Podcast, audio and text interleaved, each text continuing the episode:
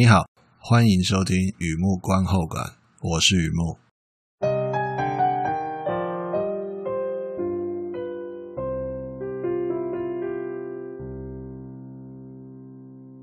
今天来分享一篇电影的观后感哦，《万引き家族》，二零一八年的片子《小偷家族》。这是一部日本剧情片，描述东京都内某处。这 自己笑啊！我不解释为什么笑。东京都内某处有一栋破旧木屋，每次社工拜访的时候，老奶奶独自一人洽谈养老金。其实这笔钱没有办法负担生活开支，因为呢，这个破旧木屋里面还住了工地男、洗衣女、逃家学生、流浪儿童，他们用各种方法温饱，不足的。就去超市偷，即便没有血缘关系，他们还是可以像一家五口似的继续生活。某天，工地男在路边发现一个小女生，孤苦伶仃的，没吃东西，而且疑似受到惊吓。于是，这个家开始多了第六个人，彼此掩护，互相照顾。小可怜学会偷东西，体验到家的归属感。也许就这样长大吧，却有人站出来改变。万引き家族，二零一八年坎城影展金棕榈，呃，最大的肯定。是枝裕和导演，中川雅也、安藤樱领衔主演。如同过去哦，是枝导演最喜欢的题材——家庭，描绘的方式也跟以前一样，深入浅出，精巧细致。不过这一次没有直接说家庭，而是说一种团体生活。什么是家？怎么样才像一个家？留给大家。细细品味，慢慢感受，是一部有内涵的好片。特别介绍一下，真的要好好的特别介绍一下《是枝裕和》这个《万引き家族》小偷家族这部片啊，获得坎城影展金棕榈啊，日本的影史上啊，电影史上啊，第三个获得这项肯定的电影导演，第三个。电影资讯：万引き家族，小偷家族，Shoplifters。哦，都是指同一部片，啊，各个各个名称啊，都是指同一部片。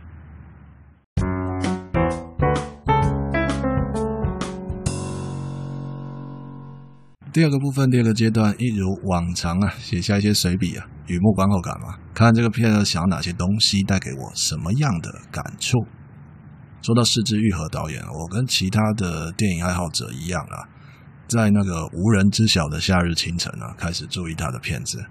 总觉得这个人懂电影哦，也懂得拍自己的电影，好几次入围法国的影展呢，在二零一八年总算拿到金棕榈的肯定。为什么说总算呢？回想我能够记得的日本影史哦，八零年哦，一九八零黑泽明哦，这个大导演啊，《影武者》拿过；一九八三年隔了三年，金村昌平也是名导演哦，《游山节考》也拿了一个。而接下来啊。刚刚说到一九八三嘛，他的加减乘除一下，接下来超过三十年才出现是枝裕和导演这个《万引き家族》。我相信不仅他自己感动了，日本影坛应该也是以他为荣啊。好了，很明显我不太会描述这些歌功颂德的东西啊，很替他高兴啊。趁一切还没有变成追思开场白的时候，我先回火星好了。说到是枝裕和导演的片子哦，那个《歩いても歩いても》。 在台湾叫做《横山家之味》啊，最打动我就那部片啊。回头看一眼横滨的小蓝灯啊，知道自己走了很远啊，而且还要继续走下去啊。我应该找个时间好好描述一下那个故事带给我什么样的感触哦，不然三十年后啊，随便一盏街灯恐怕都会让我掉眼泪啊。回到今天的主角哦，小偷家族，故事在讲家庭关系。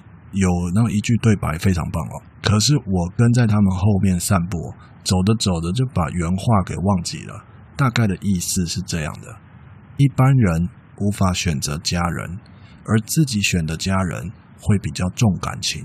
这句话真的很不错，所以再呃再重复一遍、哦：一般人无法选择家人，而自己选的家人会比较重感情。这句话有很强的意识流在里面，通常很强的东西就是这个调调。既没有说对，也没有说错，而是直接说中事情的核心。因为家人这回事，说穿了只有亲疏远近，没有是非对错。我在这故事里面，首先看见时间，它不一定是敌人，但一定不是朋友。时间这个东西不一定是敌人，但肯定不是朋友。的确哦，面对时间，我们总是迷惘的。这样说吧，时间不会为谁停留，一旦时间到了，自己却还没有得到或做到，就会变得老无所终、壮无所用、幼无所长、无依无靠且无奈。所以每个人都不想输给时间呢。理论上是这样，没错啊。实际上啊，一眨眼就输了。每个月的养老金不代表每个月安心啊。都几岁了还在打工，恋爱没谈到，书也没念好。小朋友也许可以逃过一劫吧，其实不然。小朋友看到面前所发生的一切啊，他们好像也变得不知道该怎么办了，甚至有那种被台风尾巴扫到的感觉哦，还肚子在红台 boy 啊，慢慢就不太想讲话了。所以呢。我看到这个故事里面的五个人被生活打败了，开始偷东西吗？对，他们偷的是时间。独自活着很冷，他们只能抱团取暖，类似一个山寨版的家。柴犬太金贵啊，米克斯也行嘛，说不定更好养，好更健康，更长时间陪在身边。如果感觉对了，真品有什么了不起？山寨同样也可以啊。我很犹豫要不要打一个问号啦，不过那种媒体味道太重了，就直接给他下句号，就是这么觉得啦。故事里的五个人不是法定的，也没有血缘，可是他们同居同妻，代表各种绑定。钱只有那么一点，经济绑定，有需要就偷东西，类似美国白毛说的嘛。美国白毛是指那个。通缉犯，哦，他的绰号叫白毛，哦，没有侮辱美国人的意思啊。他的他的绰号叫白毛，白毛有说过这句话：没被抓到就不算做坏事啊，这叫做道德绑定。彼此五个人之间细数伤痕，彼此安慰，这叫做灵魂绑定。都绑成这样了，还不叫家人，那叫什么？的确哦，这样的生活方式挑战传统的家庭观念，虽然失败了。但是我认为他们确实是一种生命共同体。家幸福美满又安康，有的人开门就到了，有的人只能遥望星辰啊。幸福港湾对我来说，得之我幸，不得我命。比起公认的条件呢，我反而觉得屋子里的人有办法避免门窗爆裂，让天花板可以继续留在天花板该在的位置啊，留在头上，这才叫一家人的感觉嘛。感觉对了，真品有什么了不起？山寨同样也可以啊。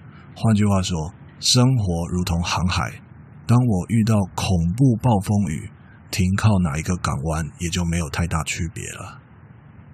他们之所以挑战失败哦，因为死了，他们各自在过去死过一次，所以现在这个抱团取暖的关系完全经不起再死一次。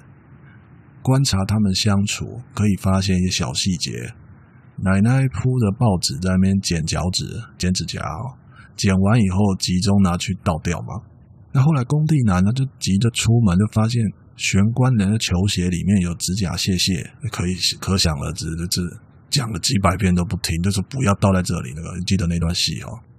如果记忆可靠，那是片子里面唯一吵架的戏。而且只有火花，没有爆炸，真的没有爆炸。坦白说，也真的不能炸了，因为那个地方你知道，我知道，他们也很清楚啊。我们只能短租，他们必须长住啊。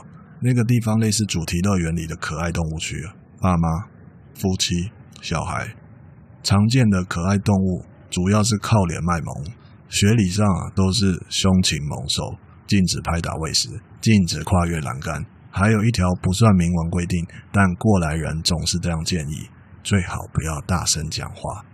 可爱动物区没有一票玩到底，而是死亡与重生。我个人觉得，脑袋过热的时候容易违反上述约定，尤其是血缘关系。每一次剧烈争吵，表面上形成复杂的空气流动，身体里也会有几片灵魂就这样死了。可是彼此又多认识了一点，枯木生花。回到这部电影来说，粘回去的盘子特别容易碎，他们经不起再死一次。没有血缘关系，正好可以降低急躁，门窗和天花板继续留在适当的位置。但是彼此不了解，更不要说谅解，差不多就像我对隔壁同事的态度，可以想象，一旦枪声响起，谁愿意保护谁呢？在我眼前有两条路，一条是以干掉的口气不断的提醒未雨绸缪，另外一条路则是笑嘻嘻的一起亡羊补牢。哪一条路才是回家的路？坦白说，我不知道。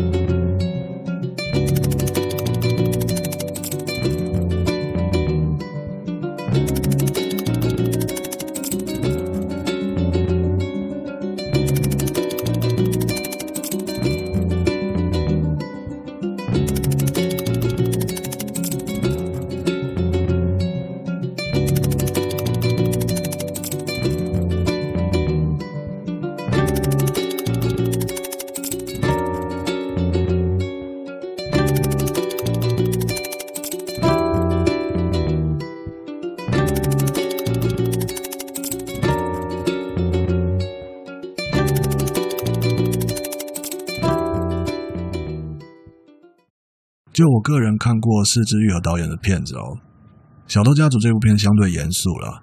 什么是家？怎样才像一个家？这里没有一个标准答案，反而衍生一大堆问题：道德、伦理、价值观，乃至于最实际也最抽象的生活问题——钱，刺激我思考这些问题什么时候开始的？其实不伤脑筋了，这些问题早在人类发现火的时候就存在了。问题的原因，恐怕人类还没有发现火就知道了。来一道古埃及风格的谜语吧：什么东西早上很多，下午变少，晚上变得很固定？在乎，就是在乎。所有家庭题材的骗子，所有关系里的问题，都是来自在乎。我很纳闷，人类不会飞啊，却懂得在乎啊，天生就会。后天变得五花八门，还包括动态不平衡。比方说，因为在乎，我愿意给他最好的，甚至愿意替他挡死。因为在乎，我必须依照自己的信念对待他，然后相信有一天他会明白所谓的用心良苦。这些单向描述开始有感觉了吗？接下来还有更精彩的，你知道的，双向永远是最迷人的。有的人尽量听话。有的人全心付出，可是对方有多少反应，决定自己有多少在乎。类似上冲下洗，区间震荡，我也只能跟进加码减码。他大涨我就追，他大跌我就砍，还不都是因为在乎？这些变化只是所谓的人之常情，我却被人家说这叫追高杀低，傻乎乎的。这种家庭金融市场未免也太没人性了吧？别说反向操作才能够存活，就是人家大涨的时候我卖掉，人家大跌的时候我抢进，这样逢低买进，逢高出脱，难道意味着爸妈关心我的时候，女儿拿奖状给我看的时候，故作冷淡，拼命装忙，而老婆心情不好的时候，我找她煮酒论政治吗？好像不是这么一回事哦。就算我真的这样做了。自己也变得不像自己了，更不知道该如何在乎。所以啊，家庭关系乃至于各种关系里的问题，起于在乎，动态失衡，然后说也说不清了。《小偷家族》这片子里面，故事包含了老中青三代，我看到不同的在乎。老奶奶坐在沙滩上，她的嘴型应该是在讲感激两个字，谢谢他们彩衣与亲啊。在这个人生的黄昏时刻，给了他一家人的感觉。中生代的在乎自然比老一代要更多一些哦。我可以感受到工地男非常关心洗衣女，就男女主角，他彼此是很关心的。而在伴侣关系之外，还能够付出什么呢？恐怕已经被生活摧残，所剩不多了吧。流浪儿在这里也很棒，他对小女生非常好，就是纯粹替人家着想的好。果然还是英雄出少年，是他吹哨，是他踢爆，是他站出来改变，他的在乎是最棒的。我可能忘记如何骑单车，只要重新握好手把，踩两圈，清风飒爽的感觉很快就会回来了。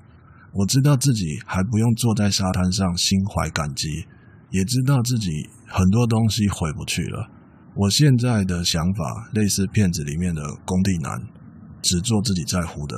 如果死了，就把我葬在自家后院。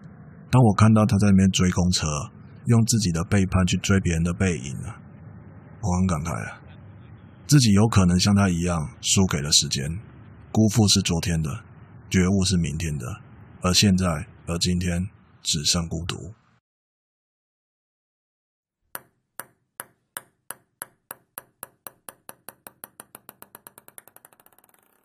好的，分享到这边，介绍到这边。万引き家族，二零一八年的片子《小偷家族》啊，诶，不废话了，值得一看，多少都会有收获的。那也不是说之前在结尾讲都废话了，当然你也感受得到这篇观后感的分量是比较长的啦，比较多的啦。我想该说的重要的都在前面跟你分享了，这是一个值得看的呃好电影，不废话，好电影。好的，文章就在网站上，欢迎浏览，也欢迎上网搜寻《雨幕观后感》《雨幕散文故事》，两个都可以搜寻得到。今天先到这里，谢谢。